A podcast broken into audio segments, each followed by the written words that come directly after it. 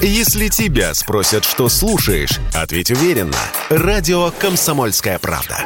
Ведь Радио КП – это самая топовая информация о потребительском рынке, инвестициях и экономических трендах.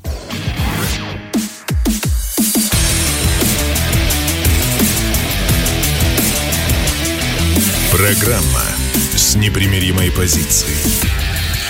Утренний Мардан. И снова здравствуйте, и снова вы в эфире радио «Комсомольская правда». Я Сергей Мордан. А я пользуюсь случаем для радиослушателей. Напоминаю, что у нас вышло, по-моему, в субботу очень хорошее, очень удачное интервью с э, Захаром Прилепиным. Если кто-то пропустил, можете найти на Ютубе. YouTube канал Мардан 2.0. Посмотрите, послушайте. Захар очень, по-моему, важные, правильные вещи сказал так. А важно еще прозвучали вот какие слова. Значит, я хотел бы еще два слова а, добавить единственное по поводу вот всех вот этих вот буч, не буч, изюмов и прочее. Что здесь нового? Что а, важно иметь в виду и почему, мне кажется, эта тема будет иметь продолжение, хотя и не такое, как имела, собственно, Буча. Буча — это Боинг. А вот изюм — это новая история, которая, ну, мне кажется, может быть даже еще более амбициозной. Если вы обратили внимание, хорошо, если нет, то я обращу ваше внимание. А в конце прошлой недели, примерно в пятницу, да, в четверг, пятницу, в субботу, был сделан ряд а, довольно важных заявлений европейскими официальными лицами, включая подписанное совместное заявление Министерства иностранных дел а Франция и Германия еще несколько европейских стран подписали, в которых впервые зашла речь о международном суде по военным преступлениям на Украине. Угу. Понимаете? Понимаете? А, ну, Урсулу фон дер Ляйен я цитировать не буду, она женщина эмоциональная, вроде бы как, с одной стороны, реальной властью не обладает, но, по крайней мере, она рупор. рупор. А, которая озвучивает те тезисы, которые, собственно, зреют внутри настоящих глубинных европейских государств, настоящих европейских элит. Поэтому сюжет а, под названием «Изюм» может иметь довольно существенное продолжение. Нашим элитам пока что намекают на то, что если они не пойдут на те условия, который для них сформулирует э, Украина, то, значит, э, будут разбираться с Международным уголовным судом. Но вот я это понимаю примерно так. И из этого следующая история. Довольно, там странно звучащая для русского уха, что условия мира будет определять Украина. И это буквально сказал глава европейской дипломатии Жозе Барель. Это было сделано через его интервью в французской газете «Журналь du Dimanche». Процитирую, именно на украинцев и только на них ляжет забота определить будущие условия мира. Так, интересно. А поговорим об этом с Семеном Ураловым, автором книги «Миропорядок по-русски», журналистом, политологом и украиноведом. Семен, здравствуйте. Приветствую. А, вот а, то ли во мне говорит а, великодержавный шовинист, вот, а, то ли нет у меня должной широты взглядов, но я, правда, не очень понимаю, а почему европейцы упорно перекладывают вот это вот э, право определять условия мира э, Почему, укра... почему, почему именно украинцы? Почему не в Брюсселе? Почему не в Лондоне? Почему не в Вашингтоне? Это такая вот игра? Или они действительно считают, что вот эта вот бешеная собака, как э, ее назвал э, Александр Казаков, может что-то внятное сформулировать? Объясните, пожалуйста. Ну, смотря с какой позиции смотреть на заявление в Европе и вообще внешнеполитический расклад вокруг Украины. Я смотрю с такой позиции, что это сериал. Ну, то есть лица, принимающие решения, находятся за пределами. В этом смысле Евросоюз находится под таким же внешним, именно Евросоюз, да? Угу. То есть есть национальные государства внутри Европы, да, и, и Западной Европы, и внутри Евросоюза как гособразование. А есть Евросоюз, котором есть как бы свои органы, которые ну, заменили политику ну, государств национальных, то есть Германии и всех остальных. И вот они находятся под таким же внешним управлением, как находится Украина. Вот, и поэтому они э, действуют в рамках единой, ну, единого сценария, единой задумки, единой как бы логики. А это логика сериала, потому что э, реальными процессами на Земле управляют, ну вот если мы говорим, например, про кризис на постукраине, есть и военная составляющая кризиса, есть политическая.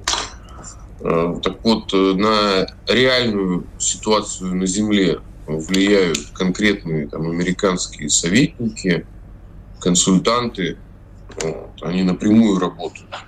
А контрполитические, которые во главе с Зеленским и сопутствующим им э, ну, всех этих еврокомиссий, главы, главы европейской дипломатии, у них фамилии меняются, а самое главное же там позиция – ну, то есть должность. А они двигаются тоже в рамках сценария, и вот эти два никак не связаны. Есть ситуация на Земле, которую управляют конкретные напрямую, собственно, через спецслужбы британцы и американцы. Угу. В последнее время британцы более активно. А политический процесс, он для имитации. То есть это сериал по продаже перемоги над Россией. Ну и, собственно, они глумятся. Вот то, что вы перечислили, это вообще никакого отношения к лицам, принимающим решения, не имеют. Но с точки зрения сериала они глумятся уже вторую неделю глумятся над Россией в связи с нашей как бы этой э, перегруппировкой в Харьковской области. У них полная перемога. И внутри этого сериала они производят духоподъемные э, видео, в первую очередь, ну, Зеленский. То есть он же ежедневно что делает? Он снимает как бы духоподъемные видео. У него есть еще ряд таких же коллег, ну, в смысле актеров, да, людей, которые исполняют роль. Это Арестович, это Подоляк, это Данилов, который вообще играет такого геноцидника, который как задвинет, то наши СМИ просто как бы там начинают биться в припадке. Но к реальности это не имеет отношения, потому что сценарий запущен, э, сценарий под названием «Руина» там, 3.0, или сколько уже, и сценарий связан с тем, чтобы вооружить как можно большее количество людей на территории пост-Украины, угу. а потом, уходя, гасите свет. А потом, уходя, ставить эти там полтора или два миллиона казачков, ну, фактически это новые казаки э, для России. А теперь ты с этой всей фигней разбирайся. И еще с постоянным вооружением через Польшу, потому что ну, Россия же постепенно двигается да, с востока на запад, а все больше и больше будет этих. Ну и вот эта вот вооруженная масса, это проблема, там, грубо говоря, на десятилетия вперед. Ну, как видят они этот сценарий. Не факт, что он и будет так, но вот они таким образом это видят. Поэтому моя оценка в этом смысле такая – они довольно странно, кстати, э, вот рисуют себе параметры этого конфликта, потому что, ну, если посмотреть, допустим, на ту же бывшую Югославию, где война была, ну, мягко говоря, не менее кровавой, вот, а я бы сказал бы даже более ожесточенной, да ничего, и 10 лет не прошло, как, в общем, все забыли, начали работать таксистами, строителями, продавцами, а, там, ательерами ну, и прочими. А между Хорватией и Сербией до сих пор не установлены отношения полноценные. Ну, по полноценной нет, но, в общем, обывателям это нисколько не мешает. Вот, и границы открыты, люди перемещаются. Любви и дружбы никакой нет, конечно. Да и а, а кому она нужна, любовь и дружба-то? Ну да бог с ним. Я вот о чем хотел спросить. А вам не кажется, что тут э, и наши власти по необъяснимой то ли наивности, то ли по какому-то хитрому умыслу подыгрывают э, вот в этой игре под названием «Условия будущего мира», который будет, будет диктовать Украины? Я для слушателей напомню, тут прозвучала совершенно поразительная вещь из уст Зеленского. А, а он сказал, что Россия предлагает, ну или Россия, значит, э, в каком-то виде там договаривается об экспорте аммиака через украинские порты. То есть, видимо, он не прекращается так же, как и газовый транзит. Но мы будем продолжать транзит аммиака, если только вы нам отдадите пленных. И вот я это, ну, в изложении украинских телеграм-каналов прочитал и, в общем, несколько удивился. То есть, но объяснить э, себе и слушателям, почему продолжается украинский транзит, ну, я как-то могу. Наши, значит, контрактные обязательства перед Европой, бла-бла-бла. А здесь никаких обязательств нет. Чистый бизнес, чистые бабки. Вот, то есть война войной, перегруппировка в Харьковской области перегруппировкой, а аммиак должен поступать в порты Одессы. Ну, во-первых, э, то, что заявил Зеленский, это же вообще не факт, что имеет отношение к какой-то реальности. Хорошо, ну, если, это хорошо, же, если ну, так. Это же, это, это же провокация, правильно? Нет, я не уверен ну, в этом, что это провокация, честно не, ну, говоря, а то-то и оно. Основано? Ну, оно основано на том, что, что, газ, что газовый транзит продолжается, значит, и транзит аммиака, а, скорее всего, продолжается. Ну, скорее всего. Ну, так вот, понимаете, целью этого заявления... Привлечь вот наше внимание, думаете? Привлечь наше внимание угу. к э, кому факту, что там проводился, проводится, я не знаю. Угу. Я не знаю, что проходит с, понимаете, и вы не знаете. И, соответственно, пока не будет официального заявления, собственно, компании, которые занимаются поставками с одной и с другой стороны. Угу. Ну, то есть там же есть, занимается кто-то приемом. Ну, я понимаю, это имеется угу. в виду, что этот самый одесский припортовый, да? Наверное. Семен, мы сейчас а, на, на одну минуту с вами прервемся на новости. Спорткп.ру О спорте, как о жизни.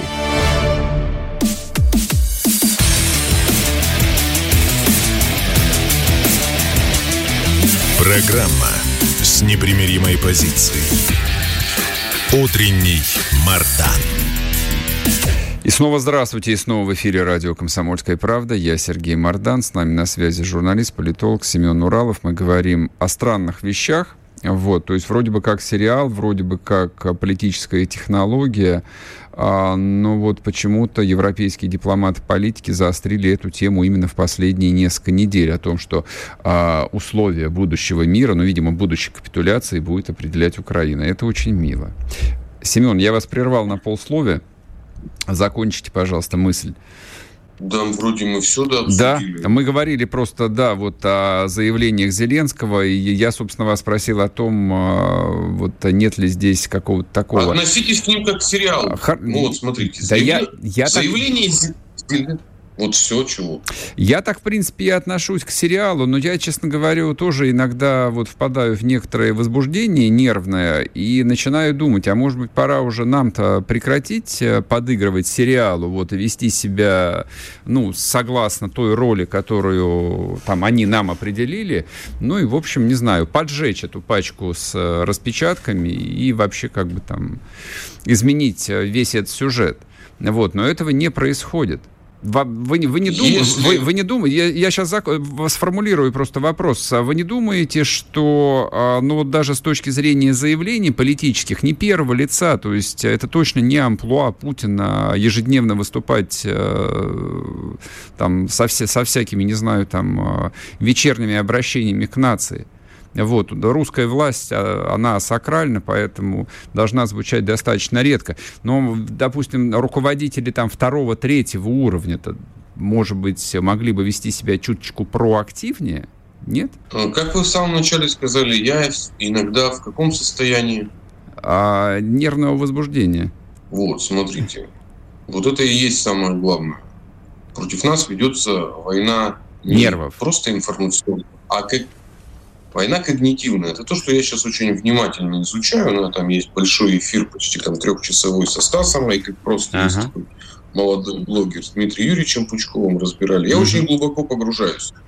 И дело в том, что мы как бы ведем с ними информационную войну и обсуждаем, где-то мы там побеждаем, угу. где-то угу. наступаем, а они с нами идут войну когнитивную. Объясните мы с ними в шашке, они с нами в Чапаева. Ага. А смысл когнитивной войны повергать общество противника вот в то состояние, состояние, о котором вы э, описали. То есть в информационной войне смысл там победить, убедить, обмануть, донести информацию. Ну, понимаете, да? Mm-hmm, То есть что-то да, сделать с да. информацией. А смысл когнитивной войны – превращение общества противника в состояние взрослого подростка, ну, малолетнего mm-hmm. дебила, то, что называют, а как бы, ну, человека еще с таким фекальным мышлением, который не просто, допустим, подавлен под ударом информационно-психологическим, он еще становится разносчиком этого состояния. Он начинает в Телеграме рассылать всем паническим сообщения. Ну, то есть это такая целая инфодемия, есть такой еще термин, то есть как бы пандемия информационная.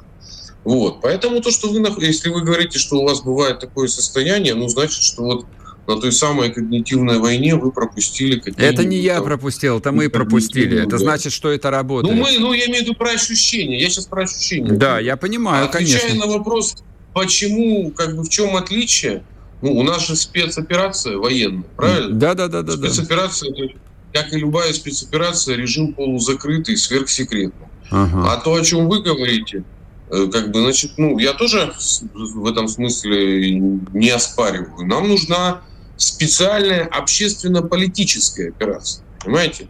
Чтобы разъяснять цели, э, чтобы с обществом более коммуницировать, а не только требовать, чтобы оно там равняясь смирно и как бы поддерживало. И не искало, ну, враг... и не искало врагов, да, при этом. Конечно. Ну, то есть я говорю, ну тогда нам нужно, если мы работаем в формате спецопераций, угу. то тогда к специальной военной нам нужно объявить еще параллельно специальную общественно-политическую операцию. И тогда должно появиться то, о чем вы говорите, угу. лица, которые что-то будут разъяснять. На самом деле обществу надо просто разъяснять и честно с ним разговаривать, а не типа э, уже ожидать, что как-то можно Что оно само, да. А, Семен, вот еще какой вопрос хотел бы я с вами обсудить. Э, вот, может быть, это действительно тоже часть э, сериала или часть э, информационной войны. Странное заявление бывшего главы МИДа Румынии о, о неестественных границах Украины. То есть кто-то скажет, что это, в общем, там ничего не знающий персонаж, но мне так не кажется, потому что, в общем, человек занимал довольно большую позицию, и заявление его, ну так, по медиа разошлось широко, в том числе и по западным. Это что?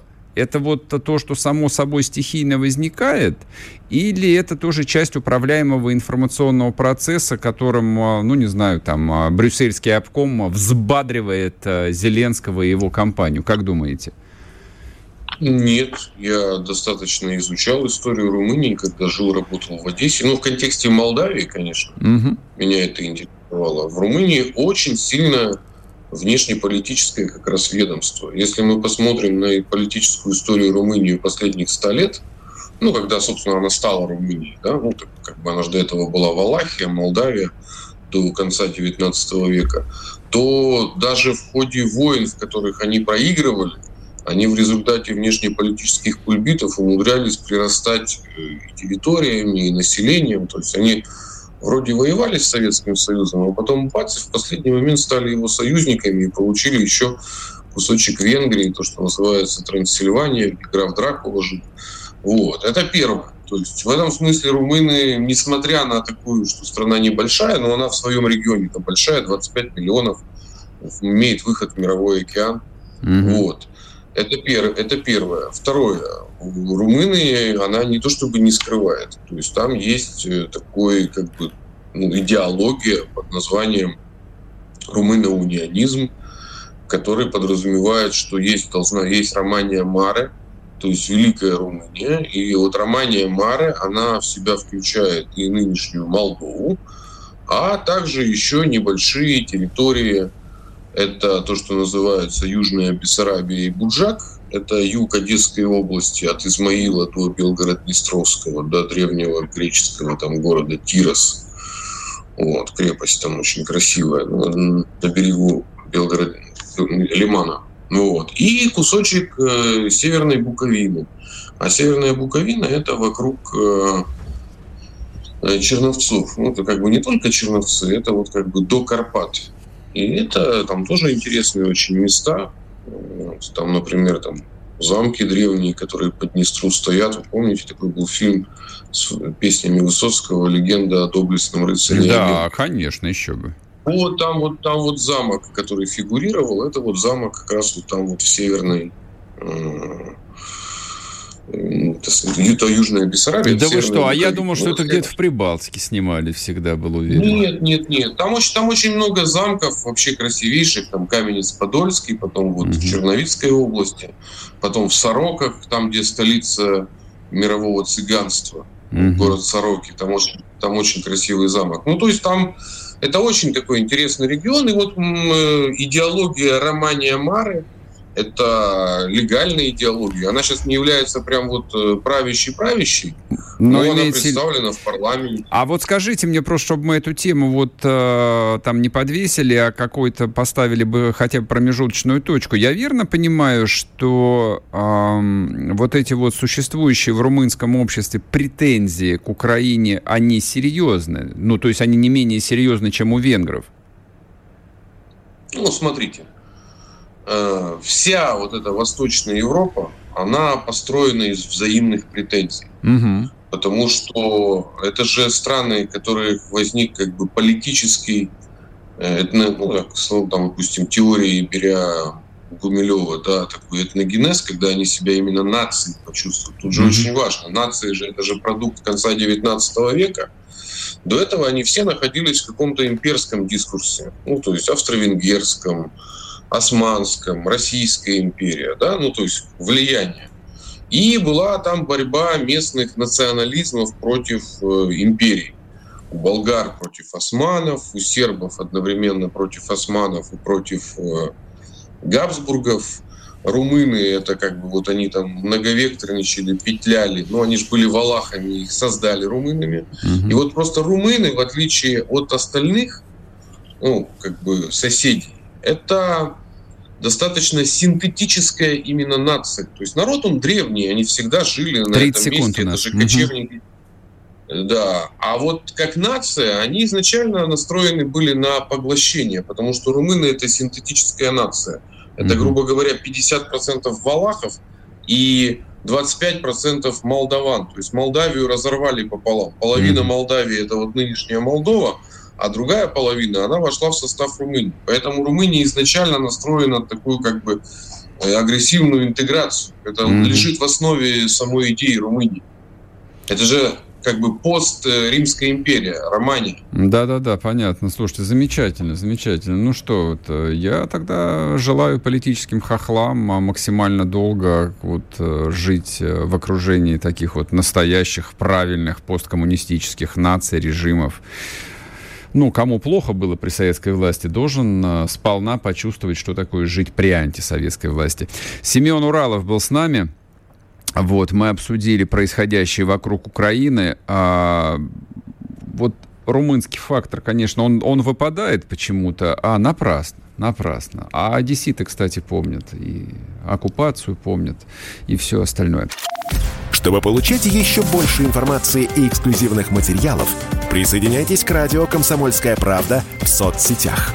В отечественных социальных сетях. Смотрите новые выпуски на Рутьюбе, читайте телеграм-канал, добавляйтесь в друзья ВКонтакте, подписывайтесь, смотрите и слушайте.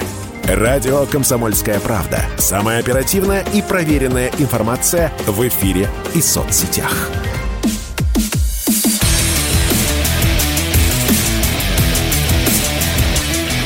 Программа с непримиримой позицией. Утренний Мардан.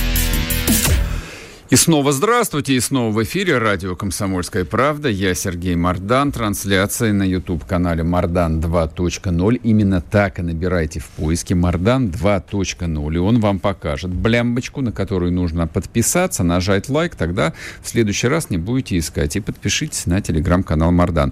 Вы спрашиваете, что там а, с нашей прекрасной Арменией?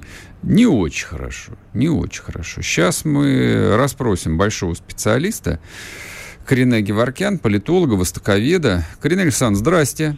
Здравствуйте, Сергей, очень рад вас слышать. И я рад снова вас слышать. А что с интернетом? Почему только телефон? Вот в субботу мы так мило с вами в скайпе пообщались. А это что у меня там был Wi-Fi. А Ах, вот оно что. Нет Wi-Fi, а я а, внук ушел в школу, и я там не подключилась, в общем. Ну, хорошо, говоря. ну ладно, ладно, ничего. Да. Придется нам немножечко пострадать, будем внимательно вслушиваться в ваш голос. Итак, э, в Ереван приехала злая ведьма Нэнси Пелоси.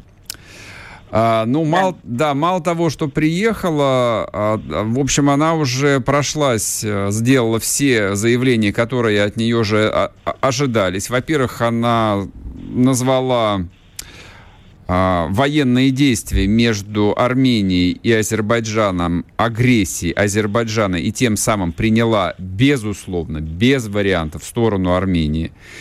Она сходила к памятнику жертвам армянского геноцида армян в 15 году и даже поплакала. Там демонстративно я посмотрел, оценил. Молодец. А, и последнее, на чем я бы хотел заострить внимание, она прямо сказала, вот прямо она сказала, что Россия не смогла защитить Армению. Слушайте, но это так вот настолько все ходульно, настолько все грубо, что как-то... Так, так работает? Вот скажите мне, мировая политика так и работает?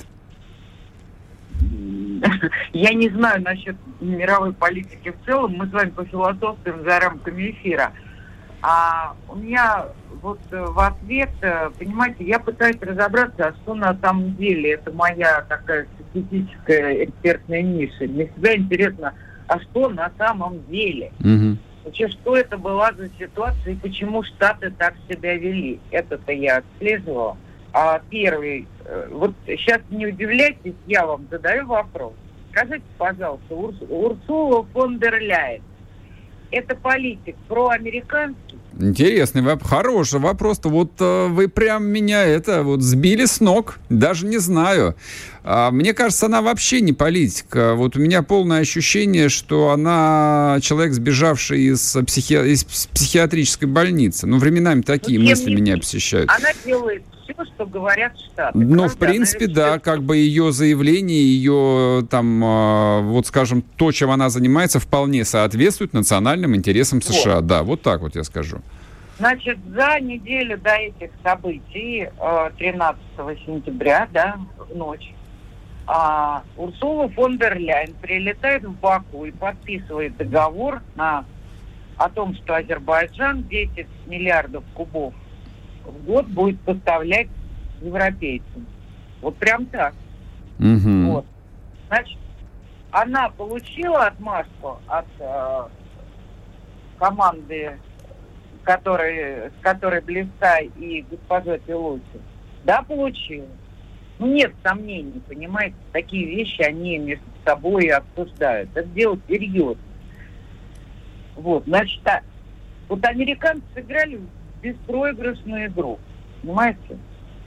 Все, и невинность соблюли перед армянами, и это самое, и своим европейским партнерам или вассалам а, подпортили. Причем 10 миллиардов особо-то, в общем, ничего не решают, российские они не заменят.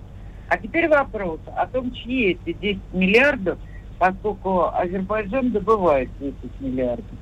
Ну, понятно, что это газпромовские 10 взгляд. Просто mm-hmm. они пойдут через Танап и через Турцию. То-то Рджеп Таипович и Ильхам Гейдарович срочно прилетели на СОС, чтобы, значит, как-то так э, пилюлю позолотить. Ну, получает «Газпром». То есть в этом смысле газ перевешивает э, некие геополитические цели. Почему? Вот теперь по про Бог с ней спилось, потому что она ну, выполнила всю эту программу. Теперь американцы все в белом, а все остальные, вот Россия и прочее, э, все, соответственно, в чем надо. Вот, все грязные. Вот. А, ну, это все игра. А что за этой игрой? Конечно, эту игру затеяли американцы. Тут у меня нет никаких сомнений. Вот, потому что иначе бы фон дер Лейн не стал бы с Баку ничего подписывать. Они же подмигнули Баку. Это понятно. И Эрдогану. Потому что Эрдог, э, вопреки, ну, мнению, там, скажем, моего очень уважаемого коллеги Руслана Сафарова, э, я считаю, что Алиев зависим и сильно зависим. Он говорит, они очень суверенны. Но я понимаю, что а Ильхам Алиев более суверенен, там, чем Пасынян. Это да. Угу. Но он настолько зависим от BP и а, от американцев, что об этом можно рассказывать, почему он зависим. Кстати, и Эрдоган зависим. Эрдоган и Алиев, давайте правду назовем, Эрдоган поставляет оружие на Украину. Но через него идет весь наш газ. Поэтому молчу, правильно? Ну да, а, да, почему бы и нет, да. собственно. Кадровые военные азербайджанские воюют на украинской стороне. Видео полно. Это я просто даже... И да, у нас тоже могут быть проблемы, и никто не ссорится с Баку. Вот и все. Воюют они. Вот кадровые военные там есть. И я много чего могла бы накидать, но мне фамилия мешает, мне скажут, что я очень ангажирован. Угу. И чего, потому что, ну как же, а теперь я скажу о том, что это вообще не армянский вопрос. И дураков нет. И Иран, и Индия просекли эту ситуацию абсолютно адекватно. Вот Иран и Индия. Иран ты не заподозришь в американской, проамериканской позиции, правда? Это не Урсула фон дер Ляйен, э, Хаминеи, верховный руководитель э, России, президент. Правда? Угу. И вот они как раз сказали, вот Иран вообще заявил, что это война против нас, что эти боевые действия это против нас. И сосредоточили 45 тысяч и большие, и дальнобойную артиллерию, и вооружения на границе этой. И сказали, мы этого не позволим. А скажите, Нет. они не позволят они что? Вот конкретно, вокруг чего? Это все вокруг этого Зангизунского коридора весь кипиш или как? Никто не возражает против коммуникации. И армянам самим тоже нужны коммуникации между Нахичеванью и Азербайджаном. Угу. Это не вопрос. Просто Азербайджан говорит, нет, это будет коридор, это значит, там наши Экстерриториальный. Угу. Конечно. А тогда Иран теряет границу с Арменией, а Армения, соответственно, с Ираном. Угу. Контроль над ней, все.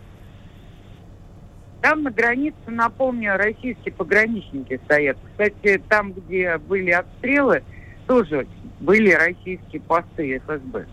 Угу. Ну, к счастью, люди не пострадали, только техника.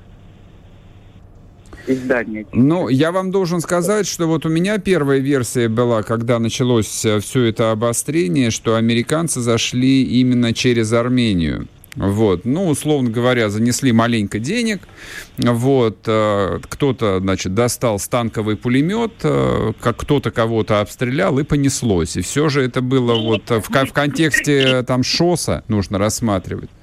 Сергей, вы просто невнимательно, видимо, или пропустили кое-что. Наверное. Азербайджан очень четко сказал, что армянские диверсанты а, минировали приграничную территорию э, Азербайджана э, какими-то там снарядами. Ага, понятно, понятно. Тогда у меня большой вопрос.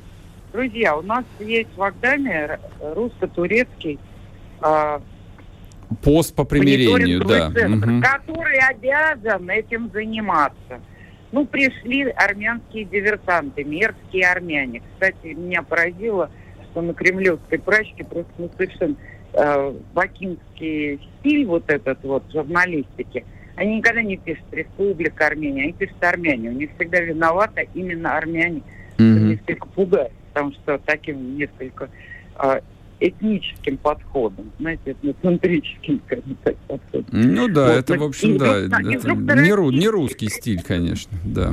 Да, мне вчера это стали показывать, и я прямо ахнула, думаю, как будто это в Баку написано просто. Угу. Потому что ну, не пишут так русские журналисты. Не, не пишут, пишут, нет. Не принято, это неприлично.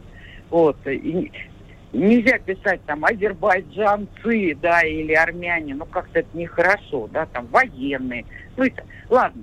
Короче говоря, пробрались. Я не знаю, я не видела, та свечка не стояла. Может быть, ужасные армянские диверсанты заложили мины на угу. азербайджанской территории.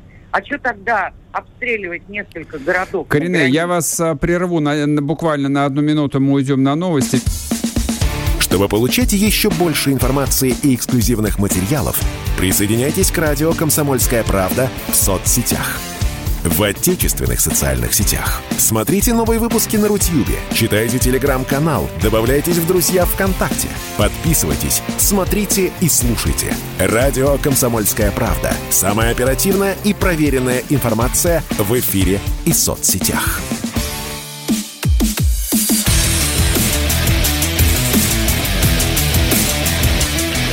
Программа с непримиримой позицией.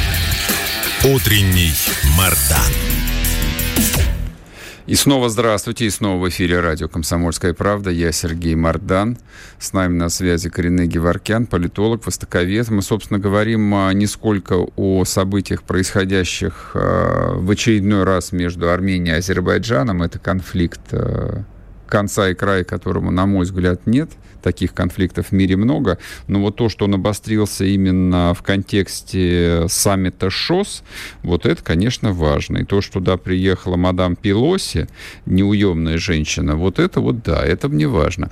А, Корине, а скажите, пожалуйста, вот а, как вы думаете, ну, вы же понимаете, наверное, логику армянского политического класса. Я надеюсь на это.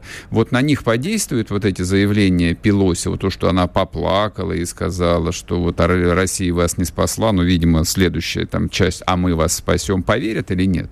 А, давайте я вам отвечу неожиданно. Знаете, когда э, армянские радикалы, Сас Нацрер, которые как раз у них главный лозунг – выйти из ОДКБ и порвать связи с Россией. Прекрасно, прекрасно. Вот, когда они приехали в Америку, ага. надеясь получить поддержку э, армянских общин Соединенных Штатов, там численность карман такая же, между прочим, как и турок. Поэтому, когда начинают говорить о армянском лоббизме, ну, mm. хорошо, э, лоббизм даже официально, например, Азербайджан отдельно тратит 30 миллионов в год на лоббистские это официальная цифра, mm-hmm. не, не такая уж это самое, не скрытая. Короче говоря, их закидали тухлыми помидорами.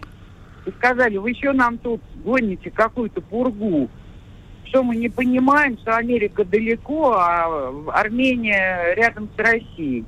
Что мы не понимаем, что военная логистика такова, что вряд ли Армения сумеет, то есть Америка сумеет защитить Армению. Да и пока русские будут уходить, э, турки туда зайдут, никакие угу. американцы.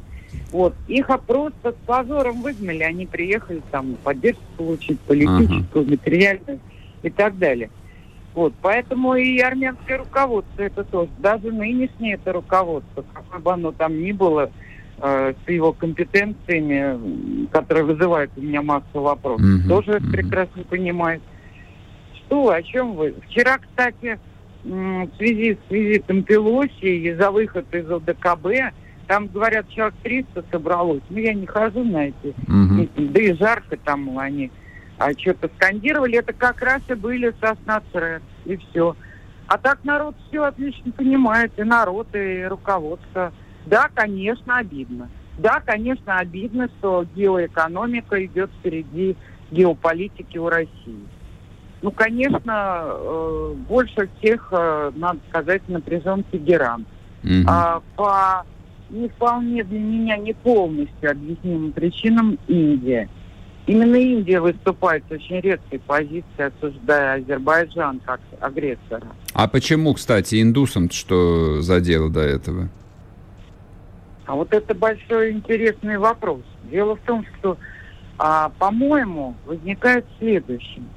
Да, я, вы знаете мою позицию по СОС, я считаю его потенциальным малым ООН, таким, uh-huh, uh-huh. включающим ну, огромную часть макрорегионов, где основное население Земли проживает, как между прочим.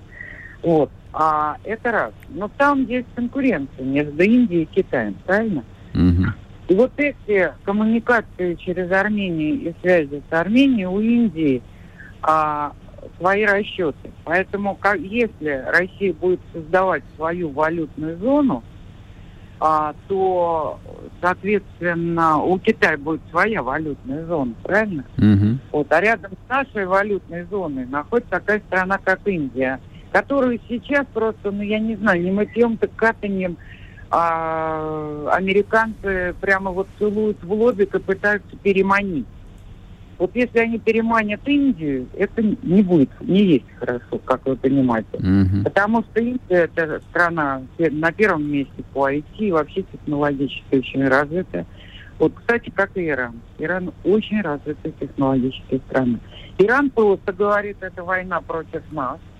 А это означает далее поступ поступ. Ну, мы же не будем отрицать, что а, позиции Ирана и симпатии к Ирану, например, в Сирии, а, ну, сильные, правда? Ну, сильные. И связи у них сильные между Дамаском и Тегераном. Да. Мы что-то в последнее время про Сирию-то ничего не слышим в наших средствах массовой информации, mm-hmm. правда? Ну, не до них, да. Вот. Там тоже, кстати, я замечу, в тех э, регионах, которые рядом с Идлибом находятся, а, коренное население, кстати, часть коренного населения, это мои племенники, армяне. Угу. Вот. К которым в Сирии относятся всегда традиционно, сирийцы относятся к ним очень хорошо. Вот. А есть причины. Потому что вот там часть территории они получили, когда мандат Франция сдавала, собирались отдать Турции. Ну и тут армяне стали колом и сказали, а мы не пойдем в Турцию. И устроили такое, что в результате территорию отдали Сирии. Вот, сирийцы это помнят. Что, вот так вот. Что армяне так патриотично по отношению к ним себя повели. Так вот, я хочу сказать, что вот то, что Россия – а, есть риск, что Россия а, ради геоэкономики а, уйдет, пойдет на уступки своих геополитических интересов. Угу. Вот. Там это очень внимательно рассматривается, и это на руку американцам, это же замечательно потеря репутации России как надежного геополитического партнера. Они возвращают себе позицию. Понятно. Они всех разыграли. Они разыграли всех. Это очень трудно объяснить, умные, понимаете? Умные. Ну, правда, но вот я слушаю рассуждения об Украине. Вот я слушаю, и точно так же эмоционально к этому отношусь, как и все граждане России. Ну, мне тоже непонятно, почему здесь торгуем, а здесь э, воюем, и там нашим гибнут угу. ребят. Видите, я даже да, больше эмоций. Да, да, да, да, так вот. и есть. Коренес... Потому что в угоду mm-hmm. геоэкономики и личным, и иногда частным интересам идет геополитика. Mm-hmm. Расплачиваться нужно гражданам своими жизнями. И еще я хотела бы сказать одну важную вещь. У нас в России пятая колонна.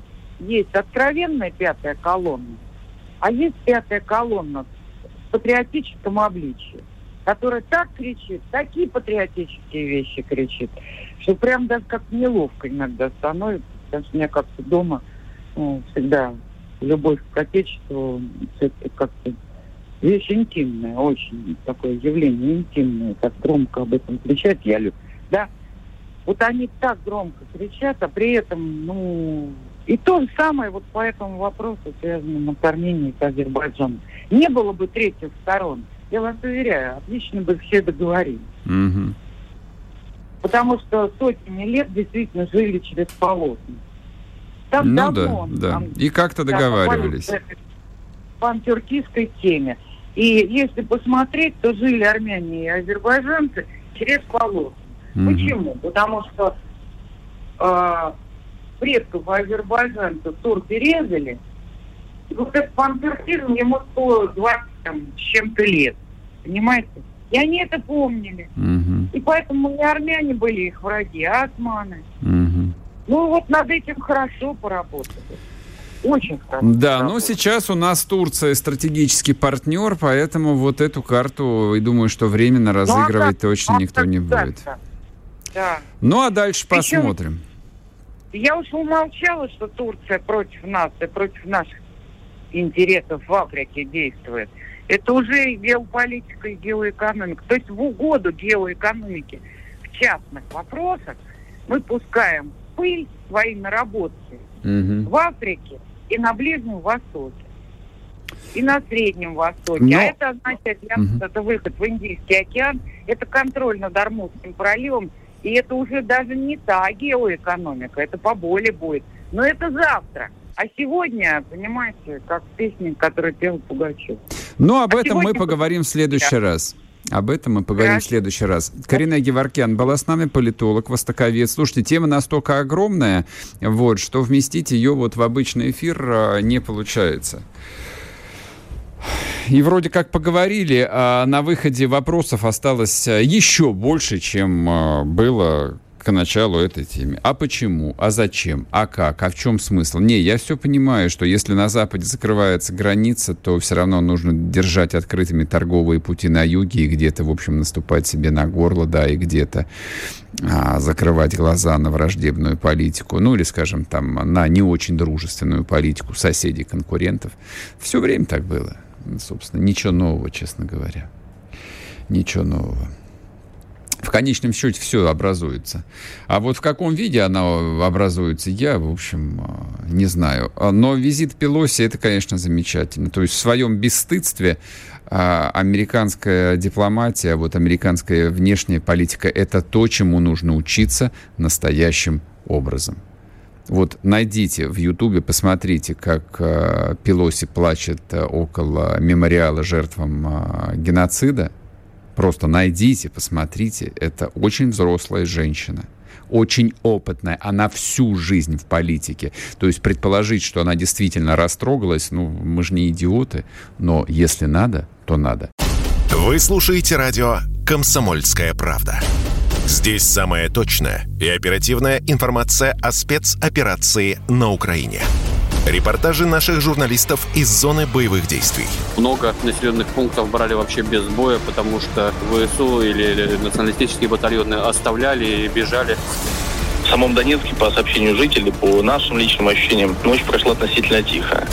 Мне командир сказал, что у них там просто интенсивная перестрелка идет с обеих сторон. Заявление официальных лиц.